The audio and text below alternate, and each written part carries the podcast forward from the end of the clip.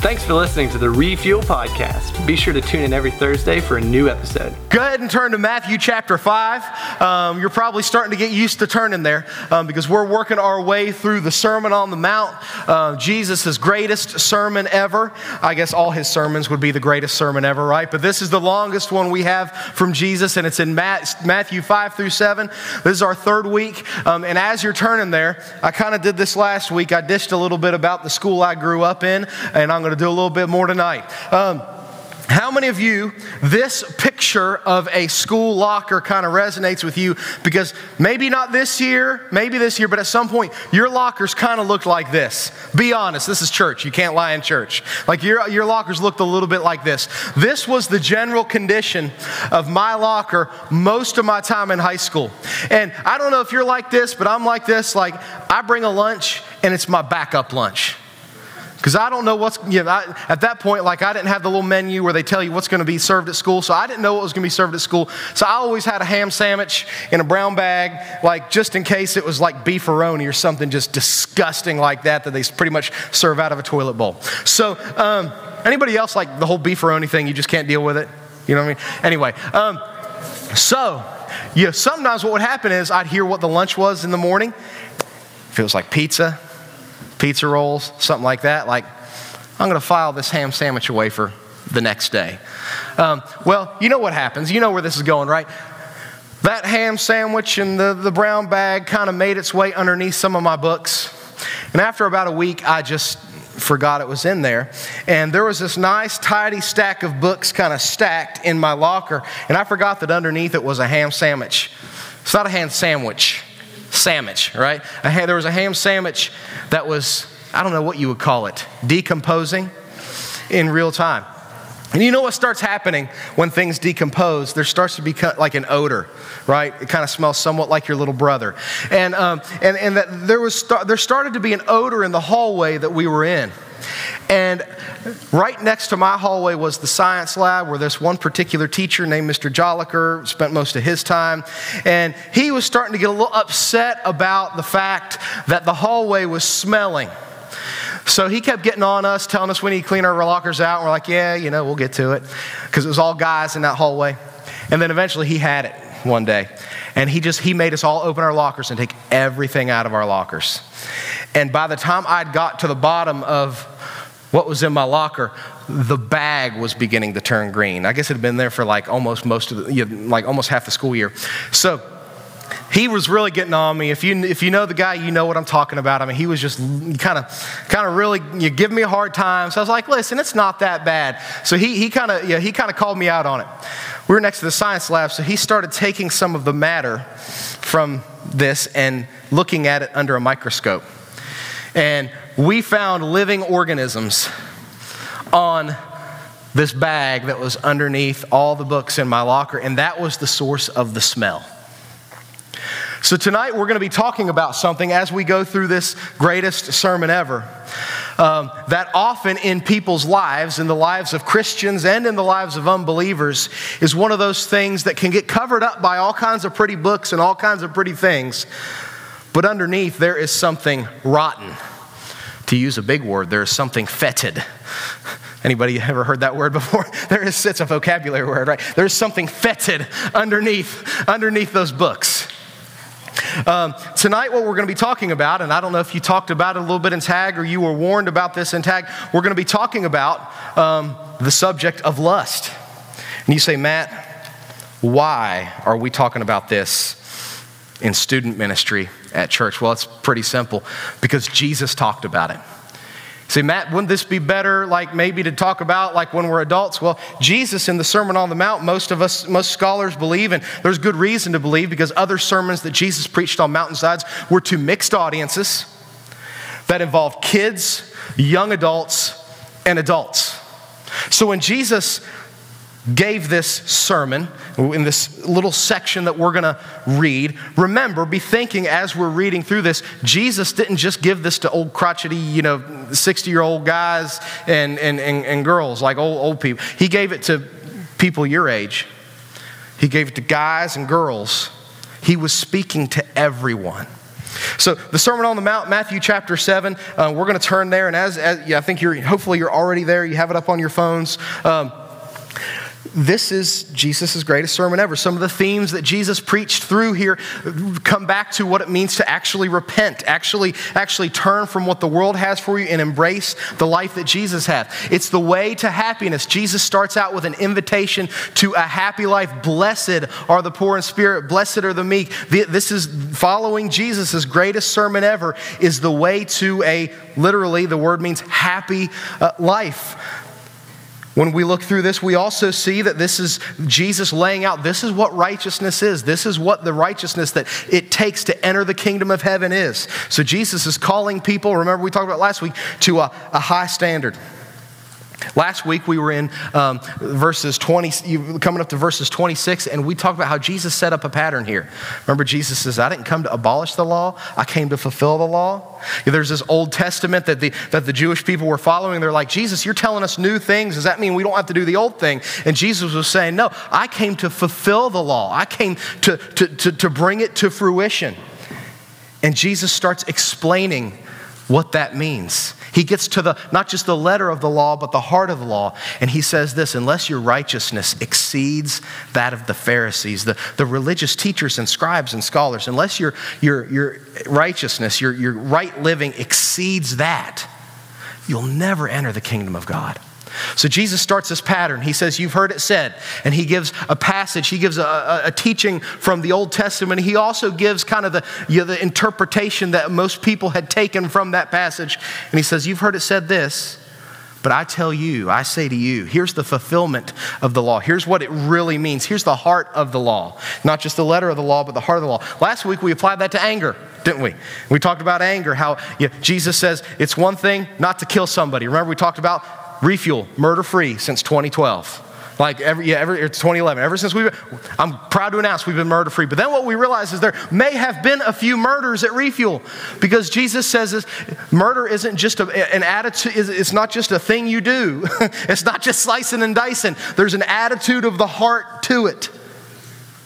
The way that we talk to others and the, the, the way that we feel towards others and the things that we think toward others. Jesus takes that same idea and applies it to this issue of lust. And before we get into it, I, I want to give a little disclaimer. And here's the disclaimer.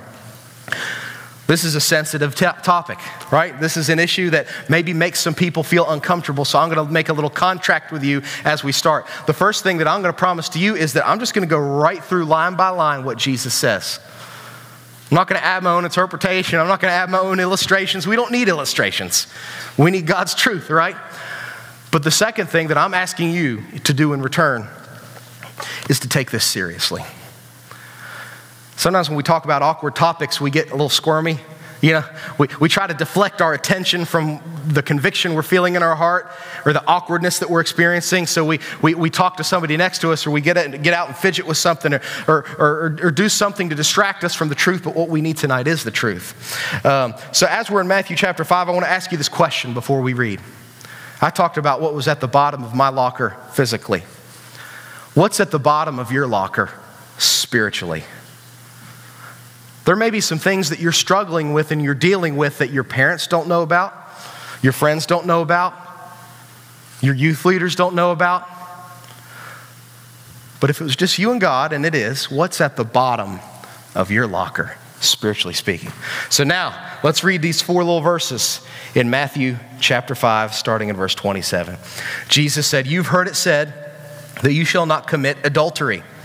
But I say to you that everyone who looks at a woman with lustful intent has already committed adultery with her in his heart. If your right eye causes you to sin, tear it out and throw it away, for it's better that you lose one of your members and your whole body be thrown into hell. And if you, your right eye causes you to, your right hand causes you to sin, cut it off and throw it away, for it's better that you lose one of your members than your whole body go into hell." Let me pray for us, and then we're gonna we're gonna dig in. God, I pray that you'll give us you'll give us just the ability to pay attention, that your Holy Spirit, uh, through the reading of your word, and as we talk about it, as we meditate on it now, uh, God, that your Holy Spirit will, will illuminate us to really understand what you're saying here. It'll also illuminate us, Lord, to see what in our lives we're hiding, what in our lives we need to change. In Jesus' name, amen. So Jesus talks about this concept, this idea. It's not a concept, it's an experience, it's a thing, it's lust. And Jesus says, you've heard it said, don't commit adultery. It's one of the big ten, right? It's in the Ten Commandments, don't commit adultery. But he takes it deeper, right? And he says, if anyone looks on someone else, if a man looks at a woman with lustful intention, he's committed adultery in his heart. So Jesus takes this, take, takes this truth to not just the letter of the law, but the heart of the law. What do we learn about lust? There's four, um, I guess you could say, truths that we're going to learn about lust tonight. They all start with a D, and we're just going to jump in because I don't know how else to do it. You ready? You ready? We're going to jump in. Look at the person next to you and say, we're going to jump in. Okay? Okay, I was just making sure you're with me. The first truth about lust that we learn is the deed. I don't know how else to say it, and I don't know how else to describe it, and I have all D words, so there it is. The deed. Let's, let's look at what is Jesus saying here. He says, I'm going to pull up the verse here. He says, you've heard it said, do not commit adultery. Most of us, I think, know what that means. It means when a, a husband cheats on a wife or a wife cheats on a husband. That's the way that we understand adultery to be in our our, our day and age and our context. But the, the way the Bible was written and the words that Jesus originally spoke, and yeah, for all you nerds in Aramaic that were translated into Greek when they were written, this word carries more than the idea of just two married people breaking their vows to each other. This word can mean any kind of immorality, or really any kind of sex, I should say, outside of marriage. The words everyone and the words woman, I'll, I'll underline it here, also explain that this is not just a guy problem, this is not just a girl problem, this is an everyone problem. This is something that everyone is responsible for under God's law and under God's command, is that we should be moral and holy and pure people. This isn't the point of the lesson tonight, and we usually do a lesson later, closer to prom season, when we talk about this in detail. By the way, Pastor Lemming's going to be preaching on First Corinthians six on Sunday, so if you want more information on this, come to church on Sunday. That's a great plug for Sunday morning church. But but he, here, here's what it comes down to. Believers are... Com- I wanted to write some of this down, so I made sure I didn't stray. Believers are commanded in the strongest possible terms to flee sexual immorality. Why is that? Because it's dangerous, because it's damaging, because it's destructive. We're going to talk more about that here in a minute. But maybe you've been a part of a family that's been torn apart by adultery, and the family that was is no longer. Maybe you've been in a situation where you compromised in this area with a boyfriend or a girlfriend, and then they dumped you, and you, you feel like you gave a piece of yourself to someone else, and they threw it on the floor and trampled it. You know how destructive it can be to live outside of God's plan for a man and a woman in a marriage together. So that's the deed. And what Jesus is saying, he's not saying, well, adultery is the same as lusting after someone in your heart. It's kind of the same thing. If, yeah, if you're lusting in your heart, you're already doing the same thing, so you might as well already go and fin- yeah, finish the deed, more or less. That's not what Jesus is saying. The impact of immorality, the impact of, of, of adultery is high and it's costly. So this is not an out. You still with me? Okay, I can tell it's getting awkward. So we're going to keep going. The first truth about lust is the deed. This is something that Jesus describes. He's not saying that this is no longer important. He's saying this is vitally important, but then he takes the next step and goes to the desire. Let's break the verse down. Here's what Jesus says. I'm going to find a new color here to underline with. Jesus says, if I say to you, if everyone looks at a woman, everyone who looks at a woman with lustful intent has already committed adultery with her in his heart. Here's something I wanted to kind of show and highlight because this is something that we're bombarded with. Look at the contrast. You've heard it said, but I say to you. Do you see the contrast here? I want to be careful the way I use my words here, but you are being bombarded with what the world tells you and how the world tells you you're supposed to feel about things dealing with lust. I mean, you can't help it. You scroll on TikTok and there it is. You, you, you're, you're going through your Instagram stories and there it is. It, you are receiving a message outside of God's design about sexual immorality and about lust. Jesus says, you've heard it said, But I say to you, the question that you're going to have to d- d- decide right now, the, the, an answer to right now, is are you going to go with what you've heard said, or are you going to go with what Jesus says about this? Like, are you going to go with what creation says about this, or are you going to go with what the Creator says about it? It's right down to that. So you, you're at a fork in the road. Before we go any further, you're going to have to decide right now in your mind. I'm going to give you like two seconds. One, two. Decide. Are you going to hear? What, are you going to take what Jesus says? Or are you going to take what you heard said? So now that we've done that, let's move on. Jesus says, "Everyone who looks at a woman with lustful intent has already committed adultery in their heart." We're going to do a little. I know it's right before spring break. We're going to do a little nerd work. Where are my nerds at? It's hard to be a nerd right now before spring break. I mean, it, it's really like, it's it's really hard. Nobody wants to do any kind of nerd work right now. But I, let me do it just for a second because we're going to talk. There's an evil spirit in the building. Uh, uh, somebody has telepathy. Um, anyway, we're going to do a little work here and explain what does Jesus mean by this? Because this is important, right?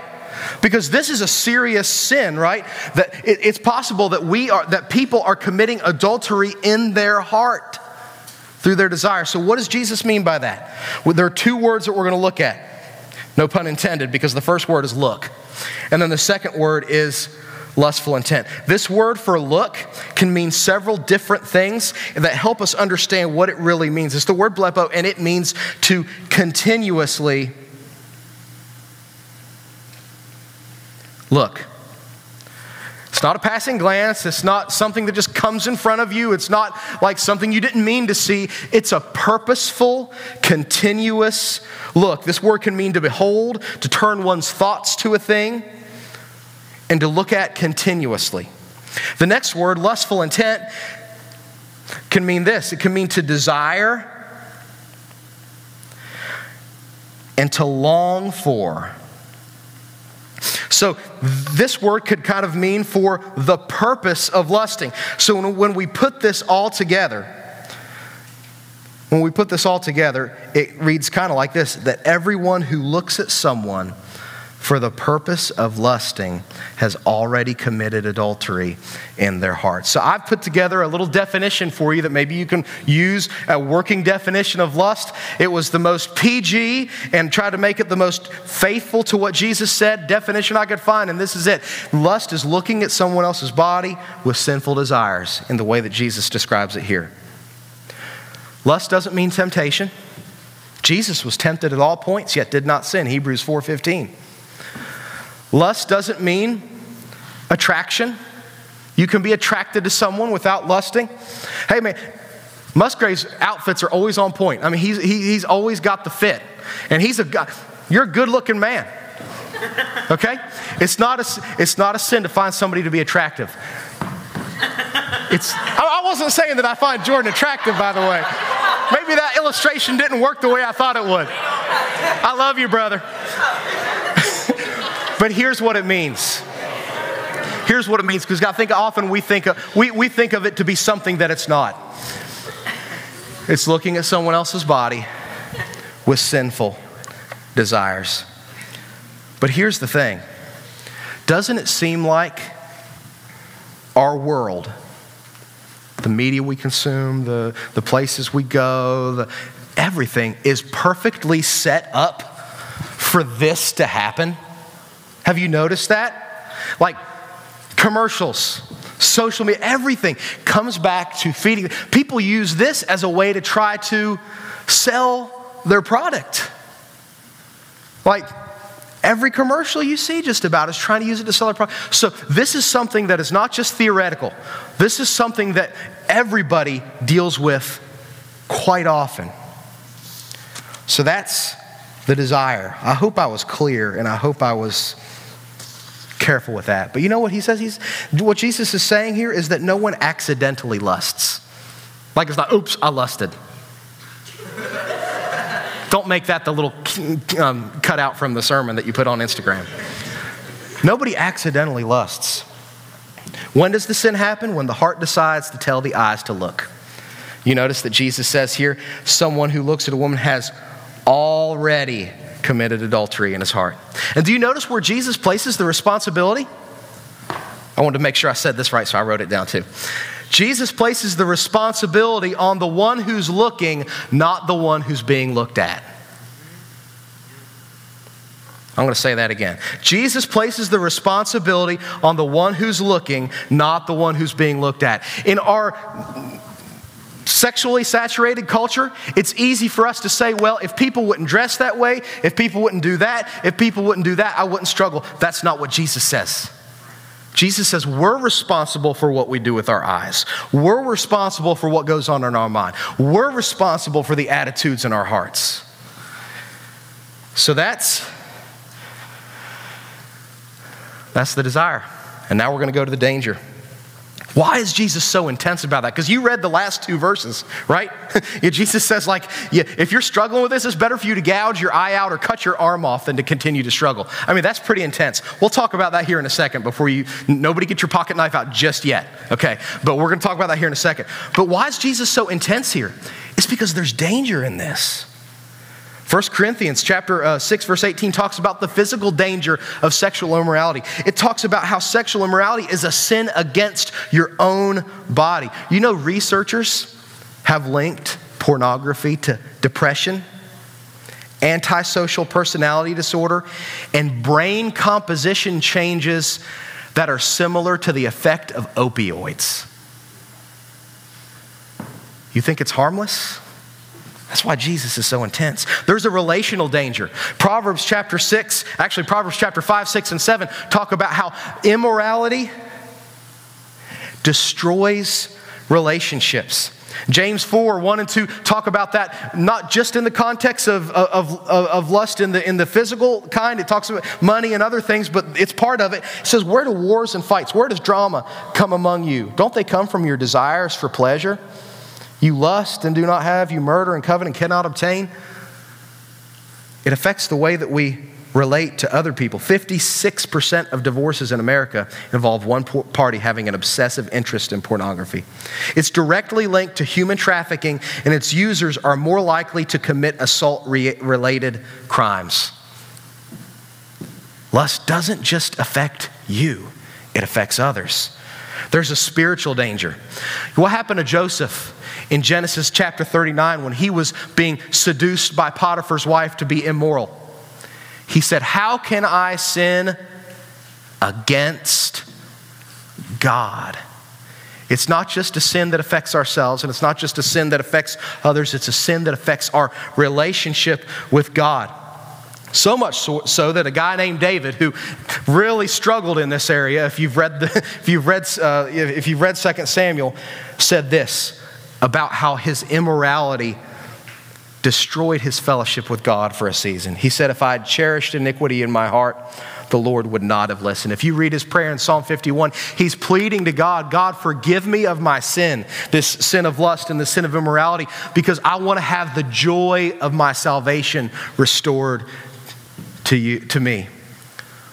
This sin, lust, affects our fellowship with God, our being able to enjoy our Christian walk with God. And you, eventually it affects our eternal, our eternal destiny.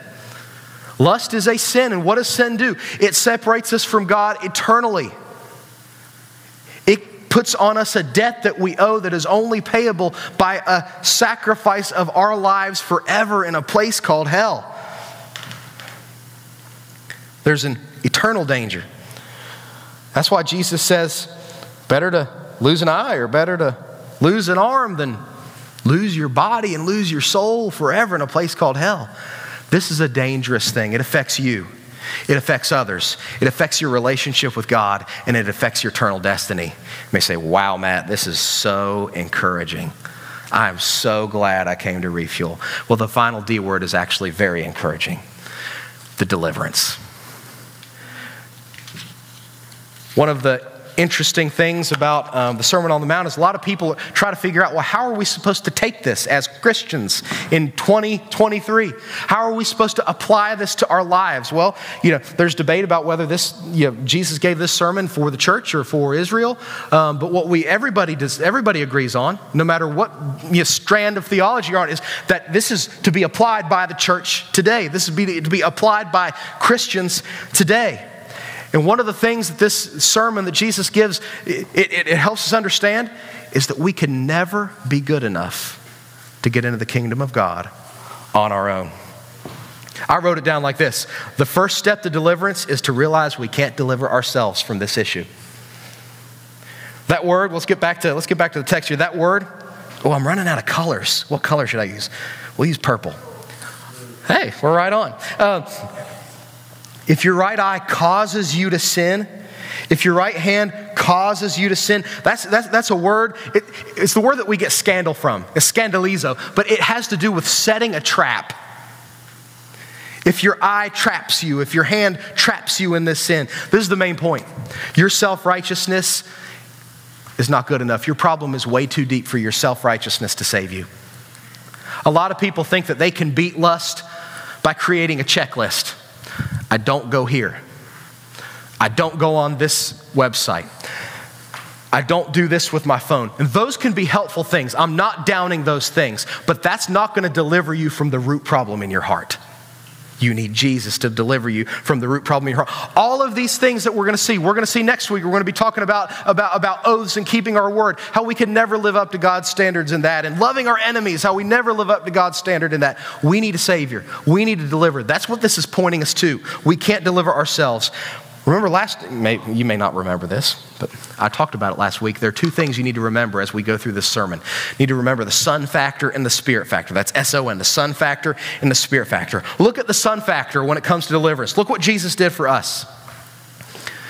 I love First John chapter one. It talks about forgiveness.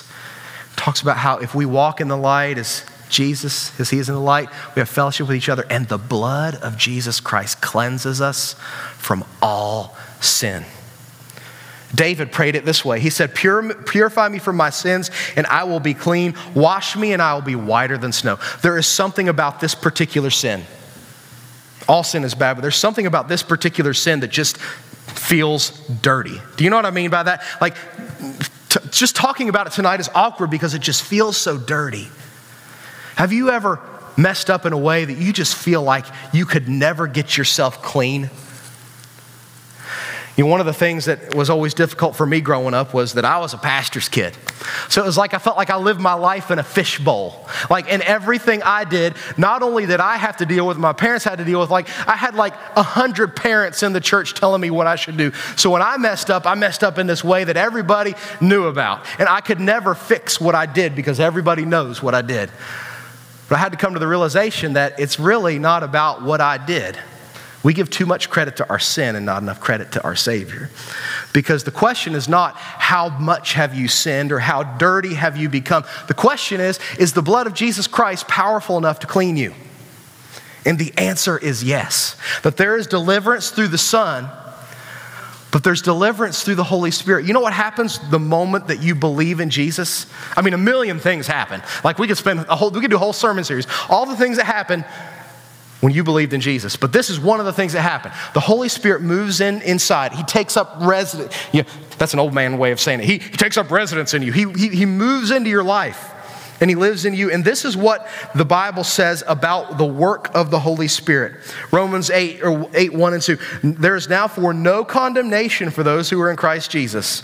For the law of the Spirit of life has set you free. We need to say that again. I'm going to rewind. Has set you free. I'm going to do it one time just for emphasis. That's my rewind. Has set you free. The law of the Spirit of your of life has set you free from the law of sin and death. Here's the difference. You can't deliver yourself, but when you put your faith in Jesus, the Holy Spirit gives you the power to make right decisions. He gives you the power to overcome something even as addictive as lust or pornography. Jesus, when he saved you, gave you the Holy Spirit, and you have the power. It's not your power, it's God's power, but you have the power to say no. You have the power to look away. So what's at the bottom of your locker? This could be awkward for two reasons, just because you hear your youth pastor talking about it, but the second reason could be because there's stuff in your life that you're dealing with that is very similar to what Jesus was talking about. What do we do? I'm happy to tell you that I'm not usually on time, but I'm on time, and we have time for our application points tonight. And for those of you that have been keeping track of, of the, the F word count for Refuel this year, um, I think we're, uh, Bella, Bella's not here. She was keeping the keeping the count. But I've got five F words for you tonight. So I, I put it down like this, five F words to pulverize lust.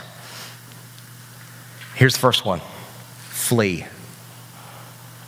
First Corinthians six eighteen, flee sexual immorality. Isn't it interesting that God tells us to resist the devil, but flee sexual immorality? That should tell us how dangerous and how powerful it is, what, what a threat it is to our spiritual life. You need to flee. Maybe you're in a, set, a situation where someone is pressuring you to compromise in this area. Call your parents. I promise you, you say, my boyfriend is trying to get me to compromise. Your dad will show up, probably a little disheveled, but he'll be there. If you can't get a hold of your parents, call me, and I will show up with April and a Glock, and we will get you out of that situation, okay? Flee. Maybe April will have the Glock. I don't know. Uh, she's a pretty good shot. The next F word, formalize. This is, this is a little gem of a verse. In the book of Job, it's the oldest book of the Bible, which tells you how old this issue is. Job said this in the middle of all his suffering. He said, I made a covenant in my eye, with my eyes not to look with lust at a young woman. So take, you know, whether you're a guy or a girl, just you know, write it the way you would write it, but make a decision tonight. I'm going to live differently. I've heard it said, but I'm going to go with what Jesus says. Make that decision tonight. The next one is friends. Remember how the first, the first lesson we talked about, Jesus said, you're the salt of the earth. We talked about how we need to be salt, not salty, but salt. We need to be salt, not salty, but we need to be salt for the conversations in your friend group. A very convicting verse. I believe it should be convicting to a lot of Christians. It's been, been convicting to me at different points in my life. Ephesians five, among you there must not be even a hint. Say hint. Whisper it like it's a hint. There must not even be a hint of sexual immorality or any kind of impurity or greed, because these are improper for God's holy people, nor should there be obscenity, foolish talk, or coarse joking. What conversations do you allow to happen in your presence? When you're in the locker room after practice and, and, and, and the guys are talking about this girl and this girl and this girl, you're in the locker room after practice and the girls are talking about this guy and this guy and this guy in, in a way that is not God-honoring, in a way that is sinful, in a way that is lustful, do you stick around? Do you contribute to the conversation? Or are you salt and redirect the conversation?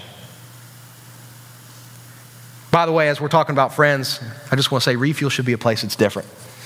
It should be a place where people that come in are respected, where they're viewed the way that God sees them, not the way the world sees them, and a place where people feel comfortable. And maybe if you're struggling and we're talking about friends, know that we're here. If you need to reach out to somebody tonight, find help. You're not alone. Fourth F word is filter. Filter what has access to your life. This is where Jesus' advice, we can apply it in a correct way. Jesus isn't saying get your whip out your pocket knife and, and gouge your eye out or cut your arm off like you're on like The Walking Dead or something. What Jesus is saying here is remove the things that make it easy for you to sin in this area. So maybe to apply it in a twenty twenty understanding, there's some things we need to physically remove. That might mean charging your phone in a public area, not next to your bed. That might mean sharing a Netflix profile with your parents so you can be held accountable for what you watch. I know that's a pretty drastic step, but Jesus tells us to take drastic steps. Maybe that means filtering your media by reviewing movies and shows before you watch them to see what's in there. Maybe it means to stop following TikTok and Instagram accounts that occasionally share suggestive, suggestive material. Own the algorithm. You know how this works, right? The more you watch of something, the more you see of something. Own the algorithm. The final thing, forgiveness. Accept forgiveness from Jesus. This is a tough topic. This hits us hard. This is something that many people struggle with, and we live in a world that feeds it. But it's not impossible to live clean in a dirty world. I want to read this prayer from David, and maybe this is a prayer that you need to pray tonight. Purify me from my sins, and I will be clean. Say will. will. Do you see that in the Word of God? Not I might get clean, not hopefully it'll work. He's pre- praying to God, purify me from sins and I will be clean. Wash me and I will be whiter than snow. You don't have to live soiled in a dirty world. You can be made clean. So we're a minute ahead of schedule. We're going to get out a minute early. So I have a minute to allow y'all to spend some time with God. So bow your head and close your eyes. And I love it when we have these moments. There's not going to be any music, and there's not going to be any kind of manipulation or anything. I'm not going to ask you to raise your hand, sit down, stand up, because this is this is something very personal. But I want to ask you a few questions and give you the opportunity to pray about one of these areas. Maybe you have been pressured into doing something with your body that dishonors God, and you need to flee. Here in a moment, I want you to pray to give God, that God will give you the strength to do that. Maybe you are in a group of friends that just the way they talk does not honor God. You need to go and pray to God that he'll give you wisdom to decide whether you can be a an influence of light in that friend group or whether you need to back away. Maybe you need to make a covenant with your eyes and decide that there are some steps you're going to take to guard yourself from lust. And then finally, if this has been an area of defeat for you, pray this prayer tonight. It's on the screen. You can peek at it if you need to. Purify me from my sins and I will be clean.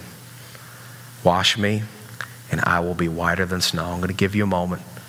Whichever of those prompts you need to obey, in this quietness, do it in your heart with God.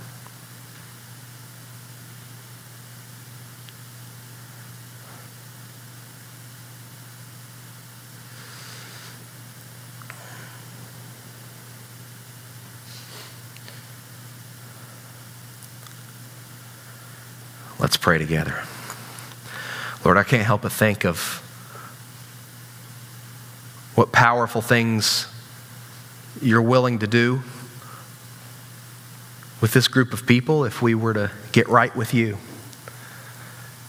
Lord, I can't help but think of a, the power of a teen who's been forgiven. The power of a teen that's living in victory.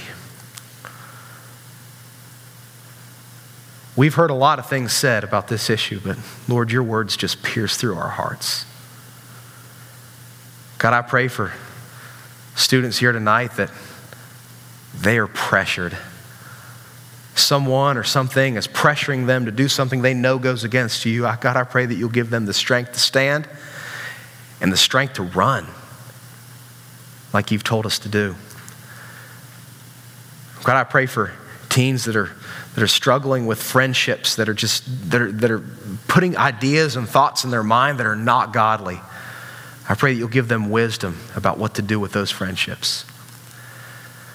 God, I pray for students here tonight that are they're struggling with the shame of, uh, of what they've already done and what they've already looked at and what they've already thought. God, that they will come to you in repentance and confession, and that you will bring this incredible understanding of peace and forgiveness and holiness in their lives as they confess their sins to you. God, I just, I can't even begin to think of what you would do, what you'd be willing to do with us if we got right with you, if we stayed right with you, and we dedicated our lives to living by your word. And we thank you that you forgive us. We thank you that you wash us clean and that you're so faithful to do that. In Jesus' name, amen. Thanks again for listening to the Refuel Podcast. If you have any questions or would like to review the notes from this podcast, be sure to download the Refuel app from the App Store on any mobile device.